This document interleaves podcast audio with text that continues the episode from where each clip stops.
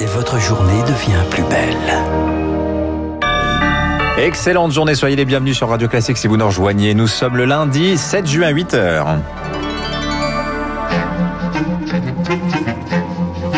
6h30, 9h, la matinale de Radio Classique avec Dimitri Pavlenko. À la une ce matin, vigilance renforcée dans les Landes. Le variant indien continue de s'étendre. Une quinzaine de clusters identifiés dans le département. C'est la polémique politique du week-end. Jean-Luc Mélenchon euh, prédit un événement gravissime avant la prochaine présidentielle. Décryptage de Guillaume Tabar juste après ce journal.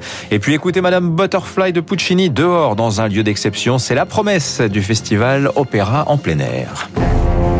Radio classique. Lucille Bréau, c'est la polémique politique du week-end. Jean-Luc Mélenchon est-il allé trop loin? C'est une petite phrase qui passe très mal. Invité de l'émission Questions politiques chez nos confrères de France Inter, Le Monde et France Info, le chef de file de la France Insoumise a semé le trouble hier en affirmant qu'à chaque élection présidentielle, un événement gravissime venait perturber le jeu.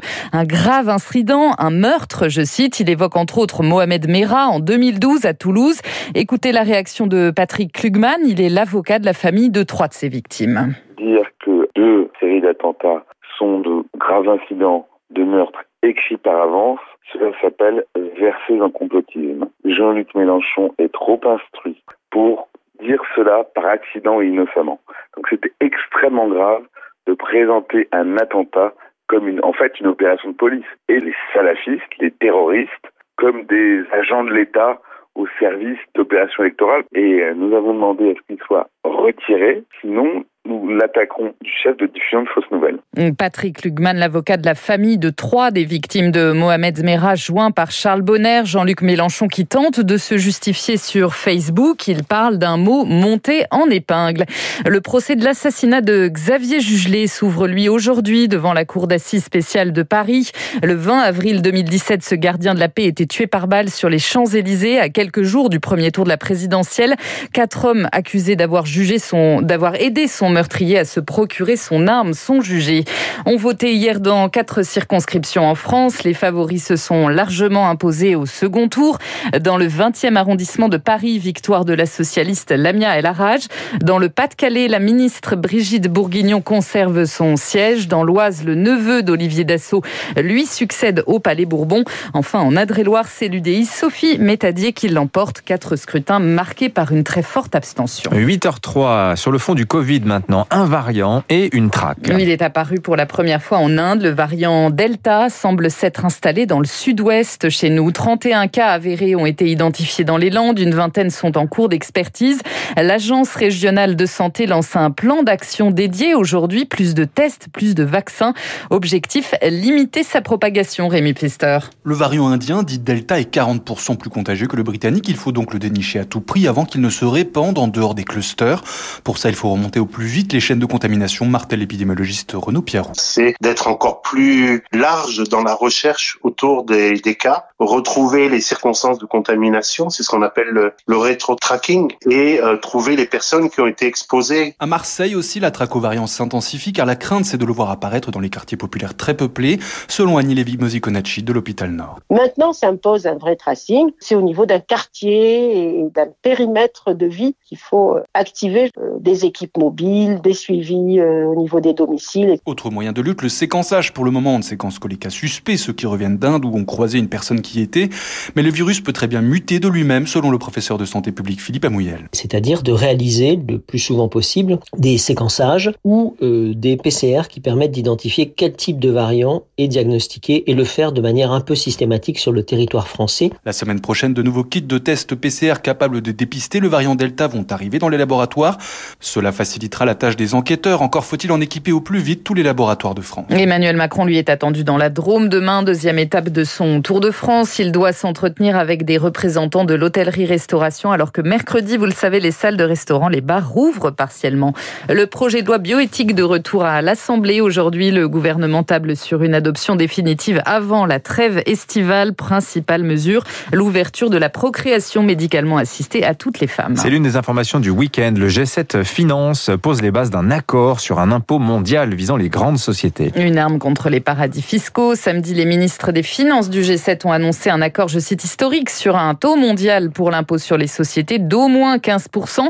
Un tournant, mais encore timide, Eric Kioch. Un impôt mondial sur les multinationales, l'idée n'est pas nouvelle, mais la crise a accéléré sa mise en place. Durement endettés, les pays se doivent d'aller chercher l'argent là où il est, c'est-à-dire dans les grands groupes. Un véritable changement de philosophie pour l'économiste Anne-Sophie Alsif. On est vraiment euh, face à un changement total de paradigme et de politique économique. L'idée pour les États, c'est euh, que les entreprises soient à égalité face à l'impôt, quel que soit le pays, pour qu'il n'y ait pas de distorsion de concurrence. Imposer au même taux partout dans le monde, une façon aussi de mettre fin aux paradis fiscaux. Une belle ambition mais pour Quentin Parinello de l'ONG Oxfam, cela reste insuffisant. Le taux de au moins 15%, il est encore relativement bas. C'est pas si loin finalement des taux pratiqués par certains paradis fiscaux. Et c'est pour ça qu'on défendait notamment un taux beaucoup plus haut. Car 15%, c'est 7 points en dessous de la moyenne mondiale des impôts sur les sociétés. La France affiche un taux à 25%, les États-Unis 21, la Chine 20. Alors, pourquoi un seuil aussi bas? Question d'acceptabilité selon l'économiste Anne-Sophie Alsif. C'est la politique des petits pas, hein, avoir un taux plus bas pour avoir un accord plutôt qu'un taux très haut et de ne pas avoir d'accord. Le problème de ces taxes, c'est qu'elles sont efficaces si tout le monde y adhère. Un seuil convenable, un premier pas pour tenter d'arracher un accord au G20 lors du sommet prévu en juillet. Eric Kioch au Nigeria, le chef de Boko Haram donné pour mort ce matin par un groupe djihadiste rival, Aboubacar Sheko, c'est son nom, se serait suicidé en déclenchant un engin explosif lors de combats contre le groupe djihadiste ISWAP. Boko Haram ne confirme pas, l'armée nigériane est en train d'enquêter. Allez, un petit tour à l'opéra pour terminer ce journal. Et oui, vibré au son d'un chef-d'œuvre dehors pendant une douce soirée d'été, cela nous avait évidemment manqué. Le festival opéra en plein air reprend avec Madame Butterfly de Puccini, première représentation euh, vendredi et samedi au domaine de Sceaux et dernière répétition avec Victoire Fort. Répétition Un opéra quelques jours avant sa représentation, ce sont des costumes à ajuster, des coiffures à peaufiner. Tu peux tourner la tête un peu à droite C'est une vraie fourmilière aujourd'hui. Dans une loge concentrée, l'interprète du rôle titre de Cho-Cho-san. Je m'appelle Selena Douya. C'est un grand joie euh, de retrouver le public avec un lieu tellement magique. Je suis très très heureuse. Madame Butterfly, terrible destin d'une jeune geisha japonaise mariée à un officier américain. Olivier Desbordes met en scène l'opéra. Et toi, t'auras le temps de te changer C'est une œuvre qui est extrêmement jolie, belle, romantique. Je l'avais mis en scène il y a 10 ans et pour le décor, c'est sur une espèce d'endroit désolé, comme ça il reste une maison debout. Le, la maison s'écroule au fur et à mesure que la pièce se déroule, un peu comme une allégorie de la vie de Butterfly. Une scène à ciel ouvert face au château de Sceaux. Ça donne un charme. Vous savez, les, les, les coupoles de théâtre, comme c'est le, le ciel, c'est les étoiles. Moi, je trouve ça magnifique. Ça attire aussi un public qui viendrait pas nécessairement à l'opéra.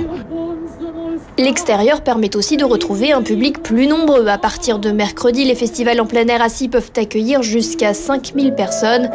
Bol d'air pour les professionnels de la culture, bonheur pour nos oreilles.